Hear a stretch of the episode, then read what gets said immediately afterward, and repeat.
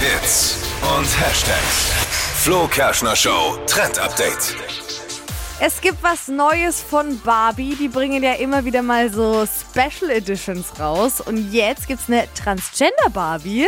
Oh. Ja, also es werden ja immer wieder mal so berühmte Persönlichkeiten hergenommen, für die dann die Puppe erstellt wird. Gab's jetzt auch vor kurzem von der Queen.